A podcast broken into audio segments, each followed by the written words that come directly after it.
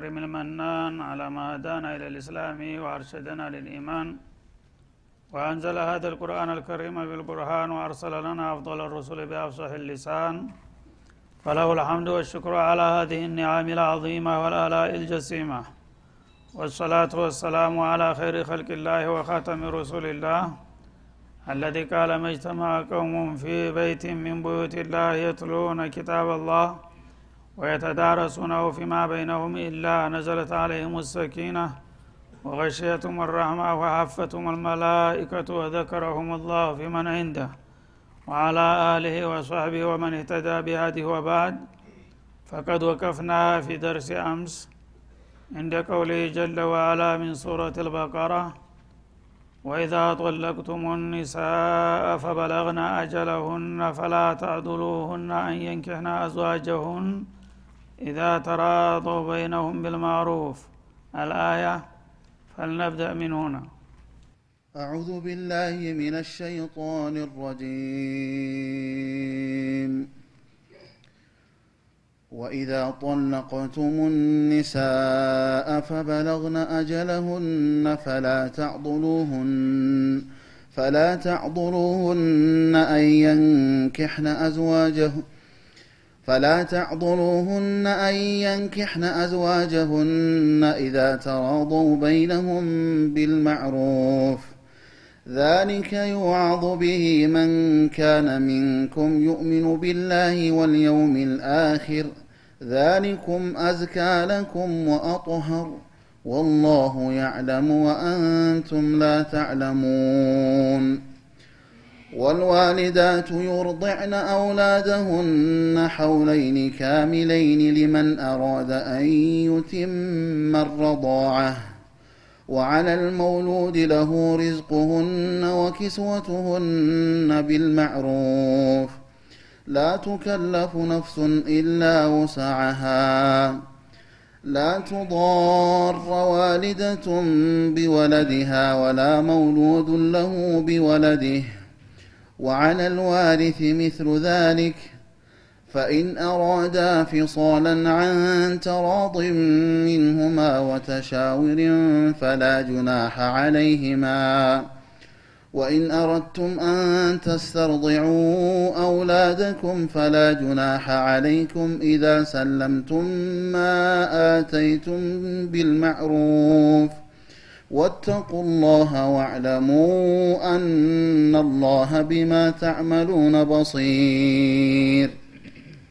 والذين يتوفون منكم ويذرون أزواجا يتربصن بأنفسهن أربعة أشهر وعشرا فإذا بلغن أجلهن فلا جناح عليكم فيما فعل في أنفسهن بالمعروف والله بما تعملون خبير ولا جناح عليكم فيما عرضتم به من خطبة النساء ولا جناح عليكم فيما عرضتم به من خطبة النساء أو أكننتم في أنفسكم. علم الله أنكم ستذكرونهن ولكن لا تواعدوهن سرا إلا أن تقولوا قولا معروفا. ولا تعزموا عقدة النكاح حتى يبلغ الكتاب أجله. واعلموا أن الله يعلم ما في أنفسكم فاحذروه. واعلموا أن الله غفور حليم. لا جناح عليكم إن طلقتم النساء ما لم تمسوهن أو تفرضوا لهن فريضة. ومتعوهن على الموسع قدره وعلى المقتر قدره متاعا بالمعروف حقا على المحسنين. وإن طلقتموهن من قبل أن تمسوهن وقد فرضتم لهن فريضة فنصف ما فرضتم إلا إلا أن يعفون أو يعفو الذي بي- بيده عقدة النكاح وأن تعفوا أقرب للتقوى. ولا تنسوا الفضل بينكم إن الله بما تعملون بصير. حافظوا على الصلوات والصلاة الوسطى وقوموا لله قانتين.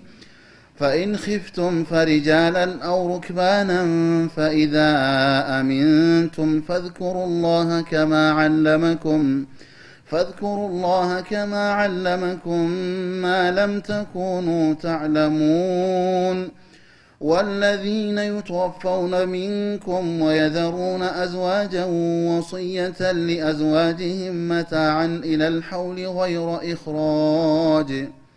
فإن خرجن فلا جناح عليكم فيما فعلن في أنفسهن من معروف. والله عزيز حكيم. وللمطلقات متاع بالمعروف حقا على المتقين. كذلك يبين الله لكم آياته لعلكم تعقلون. أعوذ بالله السميع العليم من الشيطان الرجيم. آه يا سمون ስለ ማህበራዊ ጉዳይ ላይ ነው እያተኮረ ያለው። እስላም እንደሚታወቀው ሁለገብ ነው። ጥላቶቹ እንደሚመኙለት የጸሎትና የመስጅድ ሃይማኖት ብቻ አይደለም። የህይወት መመሪያን ሙሉ በሙሉ የሚያካትት ነው። በመሆኑም ሰሞኑን ስለ ጋብቻና ከእሱ ጋር ተዛምዶ ያላቸው ሁኔታዎች ስለ ጋብቻ ስለ ፍች ስለ እርቅ ስለ ኢዳ ስለ ልጆች ህቁቅ የመሳሰሉትን ነገሮች ነው እየዳሰሰ ያለው ማለት ነው። እና አሁንም ያንኑ በመቀጠል ላይ ነው ያለው። በጋብቻና በፍች መካከል ብዙዎቻችን ምንም ግንዛቤ የሌለን ሁነን ነው የምንገኘው። ዲናችን የሚለው ሌላ እኛ የምንሰራውና የምናደርገው ሌላ ነውና እስቲ የሚነሱትን ነጥቦች ከልባችን እያጣጣም ከራሳችን ህይወትና ተለማዳችን ጋራ እናመሳክራቸው። ሰዎች ሲጋቡም ዝም ብሎ በዘፈቀድ እንደ ከብት ዝም ብሎ መዳራት ሲለያዩም ያለ ስርአት እንዲሁ ተበዳሎና ተረጋግሞ መበታተን። ተሆነ በዚህ በምድር ላይ ብቻ የሚመጣው ችግር ሳይሆን በአኸራ ከአላህ ጋር የሚያጣላና የዘላለም ኪሳራ ላይ የሚጥል መሆኑን የማህበራዊ ህይወትም በስርአቱ ካልተመራ ችግር እንደሚወልድ መገንዘብ ይኖርብናል ማለት ነው። እና አላህ በዚህ በማህበራዊ ጉዳይ ላይ በጣም በስፋትና በትኩረት ነው በተለያየ ቦታ አደራ ጭምር የሚያስጠነቅቀው እንዲያንበዳደል ዛሬ አንድ ሰው እውቀት አለኝ ጉልበት አለኝ ብሎ ደካማውን ቢበድል ነገ በአላህ ፊት መልስ እንደሚያጣ ነው የሚያስጠነቅቀን ማለት ነው እና ወይዛ ጠለቅቱም ኒሳ ይላል። ሴቶችን በምትፈቱበት ጊዜ ፈበለግና አጀለሁን። እነዚህ የተፈቱ ሴቶች ኢዳ የሚባል ነገር አለ እንደሚታወቀው። ያንን መቁጠር ያለባቸውን ክፍለ ጊዜ አጠናቀው ወደ መጨረሻ ሲቃረቡና ሲያገባድዱ ይላል። ፈላ ተዕዱሉሁን አታስተጓጉሏቸው። አንየንኪህና አዝዋጀሁን የቀዳሚ ባሌዎቻቸውን መታረቅ እነሱ ጋር እንደገና መታረቅ ፈልገው ለመመለስ ከፈለጉ እናንተ የቤተሰብ አባላቶች ጣልቃ ገብታችሁ እንዲያታስተጓጉሉ ይላል። ኢዛ ተራደው በይነሁም ቢልማዕሩፍ ባልና ሚስት የነበሩት የቀዳሚ ባለትዳሮች አሁን በአዲስ መልኩ እንደገና ጋብቻችንን አዲሰን እንቀጥላለን የሚል የመፈላለግ ከታየባቸው ቤተሰቦች ጣልቃ ገብተው እንዳያደናቅፉ አደራ ይላል ማለት ነው። ቢልማዕሩፊ በአግባቡ በደንቡ መሰረት ያው የበደለም ካለ ክሶ ማድረግ የሚገባውን ነገር አሟልቶ መጀመሪያው ተሳስቻለሁኝ አሁን ግን መታረቅ እፈልጋለሁ ሲል አንዱ ዝንባሌ ሲያሳይ ሌላው ደግሞ እኔም ፍላጎት አለኝ ካለና ሁለቱ ከተናበቡ ማለት ነው። ሊታረቁ ከፈለጉ ቤተሰብ ጣልቃ ገብቶ የታባሽ ደግሞ ደግመሽ ከሱ ጋር? እሱ ጋር ብትሄጀ አናቅሽም የሚል ነገር ይፈጠራል ብዙ ጊዜ ማለት ነው። ይሄ መሆን የለበትም ይላል አላ ስብን ወተላ እንግዲህ የተጣሉ ሰዎች ሰዎች እንደሚፋቀሩ ይጣላሉ። በአንድ አጋጣሚ ሰይጣንም አያርፍም። የተገኘውን አጋጣሚ ተጠቅሞ ሊያጋጫቸው ይችላል። ይፈታታል እና ከፈታት በኋላ እደዋ ሊገባደድ ይችላል ሊያልቅም ይችላል። እደዋ ያልቃል በሚያልቅበት ጊዜ ሰውየው እንግዲህ ባልየው ታለቀ በኋላ እንደገና ይነድማል ማለት ነው። እና ይች ልጅ እኮ ሚስቴ ነበረች ፈልጋት ነበረ። ለምንድን ነው ምተዋት ይልና እንደገና የመታረቅና የመመለስ አዝማሚያ ያሳያል ማለት ነው። እሷም እንደዛው ትፈልገዋለች። ያነ ቤተሰብ ጣልቃ ይገባል ማለት ነው። ፈታታል አንድ ጊዜ ካሁን በኋላ እሷን መመለስ የለብህም። ወይ የእሱ ቤተሰብ ወይ የእሷ ወይ ሁለታቸውም ትቢት ይዛቸውና ሁለቱ ባለጉዳዮች እየተፈላለጉ ቤተሰብ ግን ጣልቃ ገብቶ እንዲለያዩ ያደርጋል ማለት ነው። ይሄ ማድረግ አግባብ አይደለም ይላል አላ ስብን ወተላ ምክንያቱም በፍቅርም በጥልም ጊዜ ተዋውቀዋል እነዚህ ሰዎች።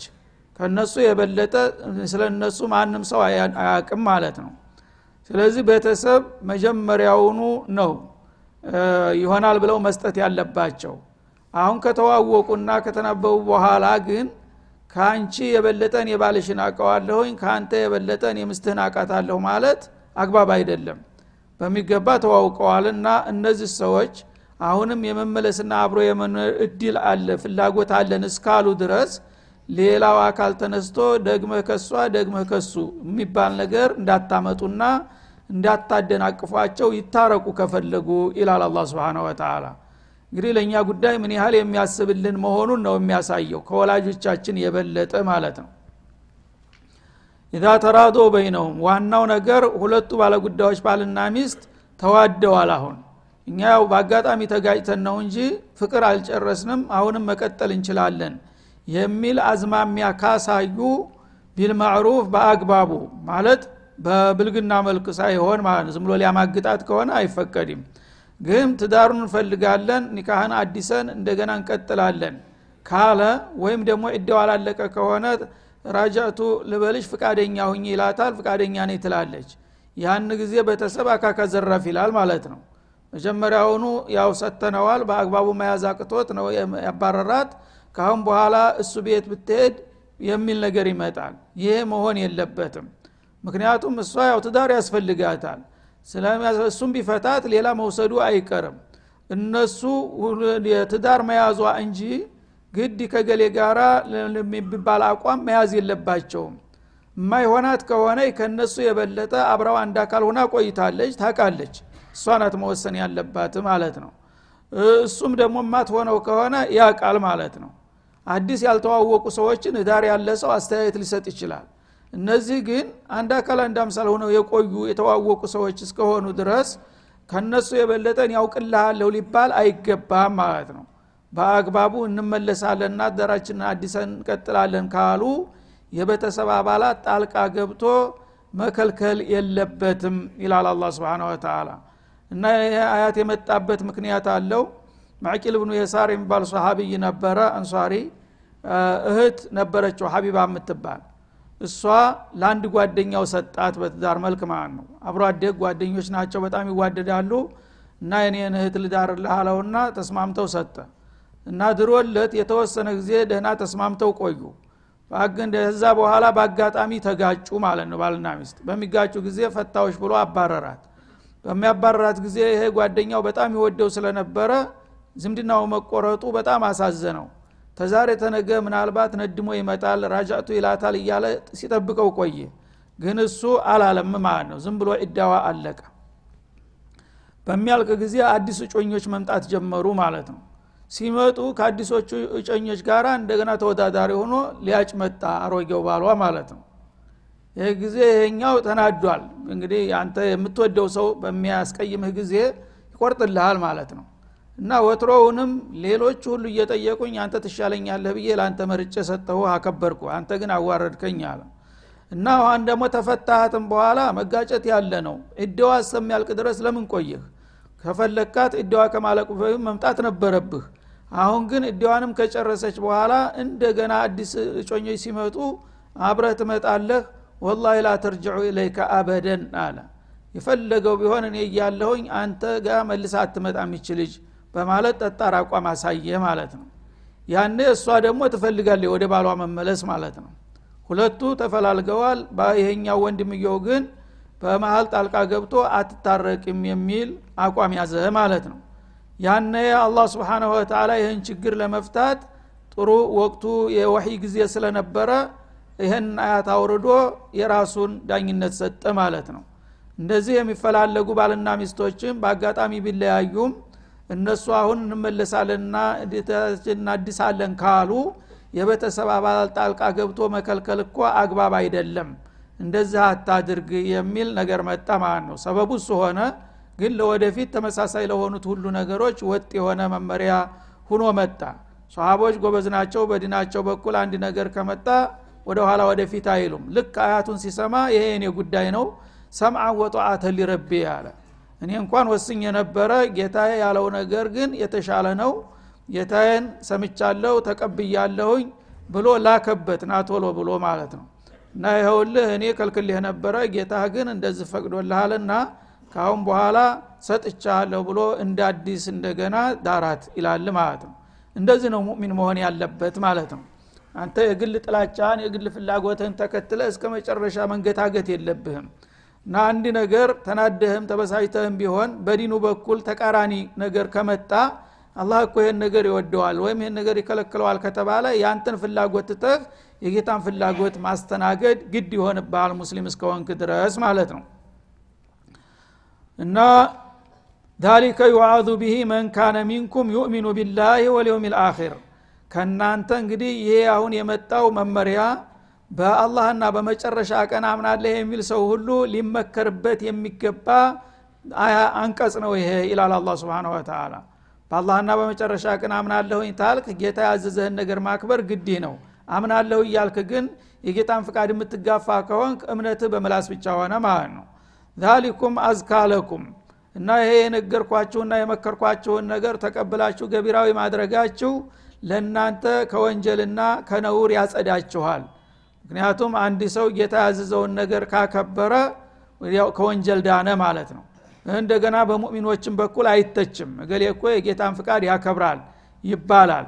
ግን ሙስሊም ነኝ ብሎ ሲያበቃ ጌታ የሚፈልገውን ነገር የሚጻረር ከሆነ በሰውም ዘንዳ ተነዋሪ ነው የሚሆነው በአላህም ዘንዳ የተጠላ ይሆናል ማለት ነው። ዋጥሃሩ ከወንጀልም ያጸዳችኋል።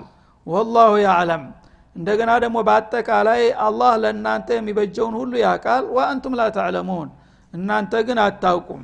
የእናንተ እውቀታችሁ ውስን ነው። ይሄ ሰውዬ በጊዜው ለምን አባረራት? እንደገና እደዋ ታለቀ በኋላ ለምን መልሶ መጣ ብለህ ነው እንትን የምትለው። ይሄ እንደ ጥፋት ቢቆጠርም በዘለቄታው ግን ለዚች ልጅ ይሄ ሰውዬ እንደሚበጃት እኔ ያውቃለሁኝ አንተ መልስ አለና አስመለሰው ማለት ነው።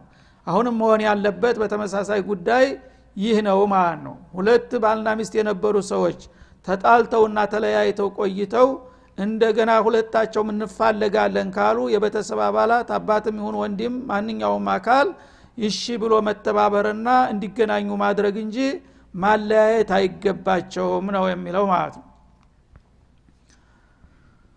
ወልዋሊዳቱ ዩርዲዕና አውላደሁና ሐውለይኒ ካሚለይን። አሁንም እንግዲህ የባልና ሚስትን ጉዳይ የቀደም ሲል ባለፉት ድሩሶች በተከታታይ ሲዳስስ ቆይተዋል ከጋብቻ በኋላ ደግሞ ልጆች መምጣት ያለ ነውና ስለ ልጆች ጉዳይ ያነሳል አያይዞ ማለት ነው።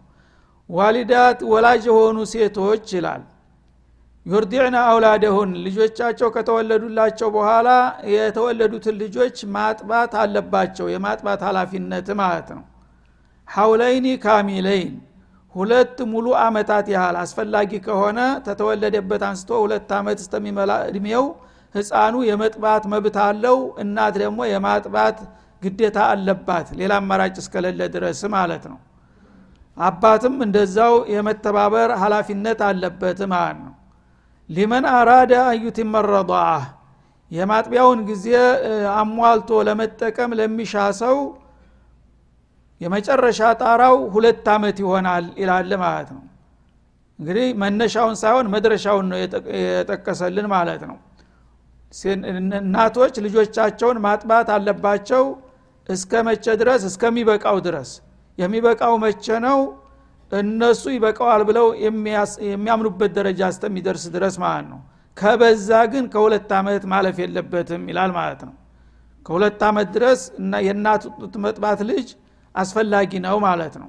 ከዛ በታይ ንቁ ልጆች ከሆኑ በአመትም ተዛም ባነሰ በስድስት ወርም በሌላ ምግብ ተክተው ሊያስጥሉት ይችላሉ። ያ ችግር የለም ከተስማሙ ለልጁ ይበጀዋል ብሎ ተታመነበት ግድ ሁለት ዓመት ማድረስ ግዴታ አይደለም ማለት ነው።